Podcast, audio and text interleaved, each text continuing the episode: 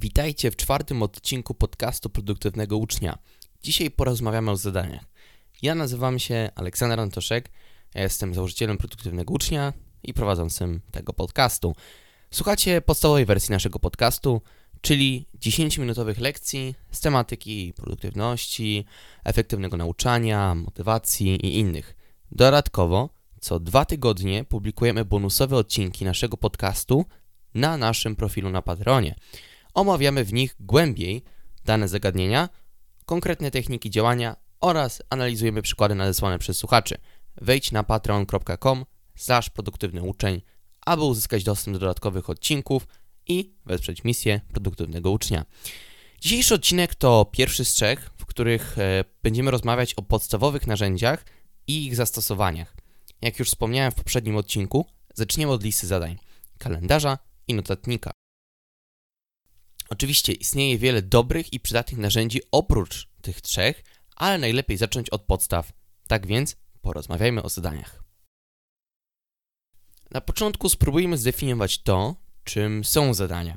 Dość często spotykam osoby mieszające zadania, wydarzenia i notatki ze sobą, co powoduje, że ich system jest dość trudny do zrozumienia i nieefektywny. Zadania to przede wszystkim akcje, rzeczy, które wymagają pewnego nakładu pracy od nas. Zadania nie muszą być powiązane z jakąś konkretną datą, bo możemy mieć na przykład zadanie napisać raport kwartalny, które jest powiązane z konkretną datą, na przykład 15 czerwca. Możemy mieć zadanie wymyć samochód, które jest powiązane z datą w ciągu najbliższych 2 tygodni oraz możemy mieć na przykład zadanie pójść na kawę z Maćkiem i to zadanie nie jest powiązane z jakimś konkretnym czasem. Warto pamiętać o tej specyfice zadań, zwłaszcza podczas rozróżniania ich z wydarzeniami.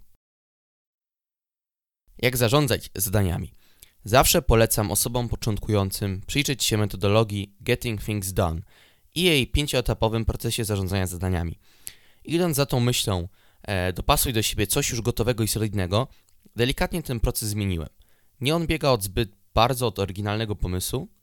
A jeśli chcecie poznać ten system w oryginalnej formie, wejdźcie w link, który znajduje się w notatkach do odcinka, tak zwanych show notesach.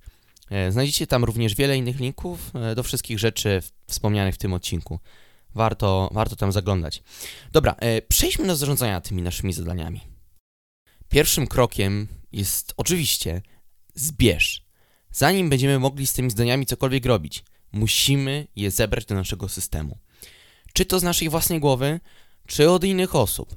Złotą zasadą tego kroku jest: miej ze sobą zawsze coś, gdzie będziesz mógł zapisywać zadania w biegu. A jeśli nie mamy takiego narzędzia, które jest zawsze pod ręką, wiele zadań po prostu przelatuje nam przez głowę. Po prostu ich nie zapamiętujemy. O konkretnych narzędziach porozmawiamy na koniec tego odcinka. Tak więc zbierajmy wszystko. Nawet jeśli nie jesteśmy pewni, czy damy radę to zadanie wykonać, lub jeśli ono jest w ogóle nam potrzebne, to warto, aby ono trafiło do systemu. W kolejnych krokach przefiltrujemy je. Zadania w ten sposób zebrane powinny trafiać do tak zwanego inboxu, skrzynki odbiorczej. Miejsca, w którym zadania siedzą przez jakiś czas, a nie dłużej niż kilka dni, ale to zależy tak naprawdę od naszej preferencji. Z inboxu powinny te zadania być przydzielane do konkretnych projektów lub kategorii życiowych. Drugim krokiem jest coś, co ja nazywam pierwszym sitem. Czyli jest to doprecyzowanie i zorganizowanie. Podczas doprecyzowania powinniśmy zadać sobie kilka kluczowych pytań. Na przykład, czy to, co zapisaliśmy, na pewno jest akcją, a nie czymś innym? Czy zrobienie tego w najbliższym czasie będzie dla mnie właściwym krokiem? A czy absolutnie chcę to zrobić? I czy tego zadania nie powinien zrobić ktoś inny, bardziej doświadczony? To są tylko przykłady. Ale jak widać, doprecyzowanie to bardziej zadawanie zadań związanych ze słusznością i potrzebnością zadania. Natomiast w kroku zorganizuj skupiamy się już na specyfice zadania. Do tego na przykład też przydają się pytania. Do jakiego projektu, kategorii życiowej należy to zadanie? Ile to zadanie zajmie czasu? Jak bardzo ważne jest to zadanie? No i tutaj możemy albo ułożyć sobie skali od 1 do 10, czy tam od 1 do ile mamy zadań, albo możemy wybrać tylko jedno, które jest najważniejsze. Co będzie mi potrzebne do wykonania tego zadania? Ludzie, materiały, miejsca. Jak chciałbym, żeby to zadanie było zrobione? Idealny scenariusz. Niezależnie od narzędzia, z którego korzystamy, te informacje można łatwo przepisać do danego zadania. Dzięki przefiltrowaniu naszych zadań przez te sita jesteśmy na dobrej drodze do wykonania ich lepiej. Trzecim krokiem jest tak zwane drugie sito, czyli sito ponownego przesiewu. Składa się ono z porządkowania i kwestionowania. Porządkowanie to po prostu nic więcej jak przeglądanie naszego systemu w poszukiwaniu zadań zrobionych, ale nie odhaczonych, zadań, które mogą zostać przesunięte w czasie, czy takich, które po prostu powinny zostać oddelegowane. Kwestionowanie to natomiast powtórzenie doprecyzowania na naszych najważniejszych zadaniach, które planowaliśmy na dany dzień, tydzień czy miesiąc. Dzięki temu możemy być pewni, że to, co robimy, jest cały czas ważne i wartościowe.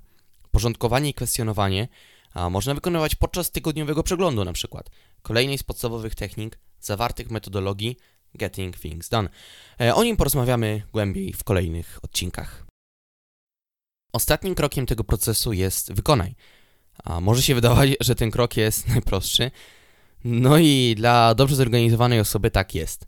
Jeśli wiemy wszystko, co jest nam potrzebne do dobrego wykonania zadania, no to absolutnie nic nie stoi na drodze, aby tak się stało. No oczywiście, może być wiele innych rzeczy, które przeszkodzą nam w wykonaniu. Na przykład, nie wiem, rozpraszające otoczenie czy brak motywacji. Na nie jednak nie mamy czasu w tym odcinku, porozmawiamy w kolejnych. Warto popatrzeć na ten proces jako taką wskazówkę, a nie żelazną zasadę. Aby działał on dobrze, musi ten proces być jak najbardziej nasz. No, żeby to się stało, trzeba go modyfikować, dostosowywać ciągle. Jeśli chodzi o narzędzia, z których możemy korzystać, to mamy tak naprawdę dwie główne kategorie, dwie główne płaszczyzny, cyfrowe i analogowe. Z cyfrowych, z takich najbardziej popularnych i też użytecznych jest na przykład aplikacja Todoist oraz na przykład, jeśli taka już bardziej zaawansowana wersja, to Amazing Marvin. A tych aplikacji do zarządzania zadaniami są naprawdę setki, tysiące na rynku. Znalezienie tej idealnej jest bardzo wyczerpujące i tak naprawdę w mojej opinii niemożliwe. Jednak aplikacje mają kilka takich bardzo mocnych plusów. Pierwszym z nich jest możliwość synchronizowania swoich zadań między wieloma urządzeniami. Czyli jeśli coś wklepię na telefonie, to mi się to automatycznie pojawia na komputerze. Nie tylko moim komputerze, ale również na każdym innym komputerze, na którym się zaloguję.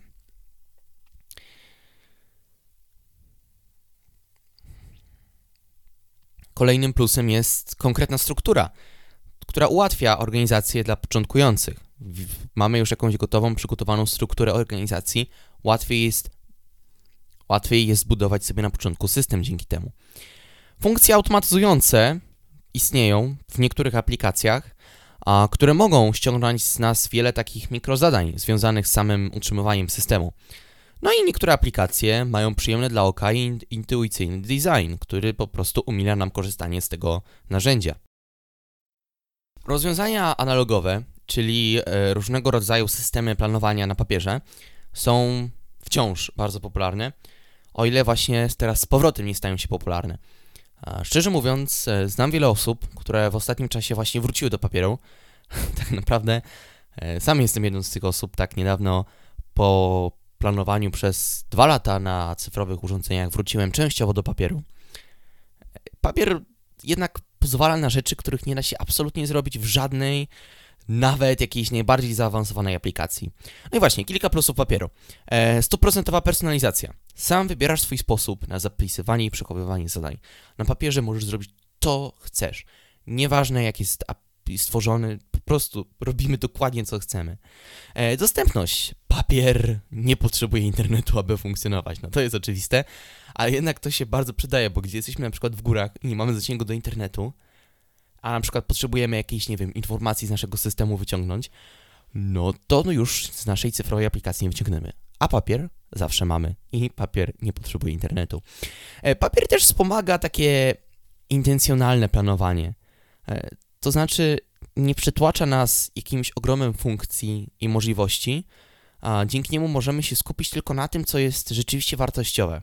No i naturalnie, korzystając z papieru, zaczynamy spędzać mniej czasu przed komputerem, co każdemu by się przydało w dzisiejszych czasach. Wybór pomiędzy narzędziami cyfrowymi a analogowymi jest dość trudny. Najłatwiej właśnie go podjąć po eksperymentowaniu z jednym, jak i z drugim.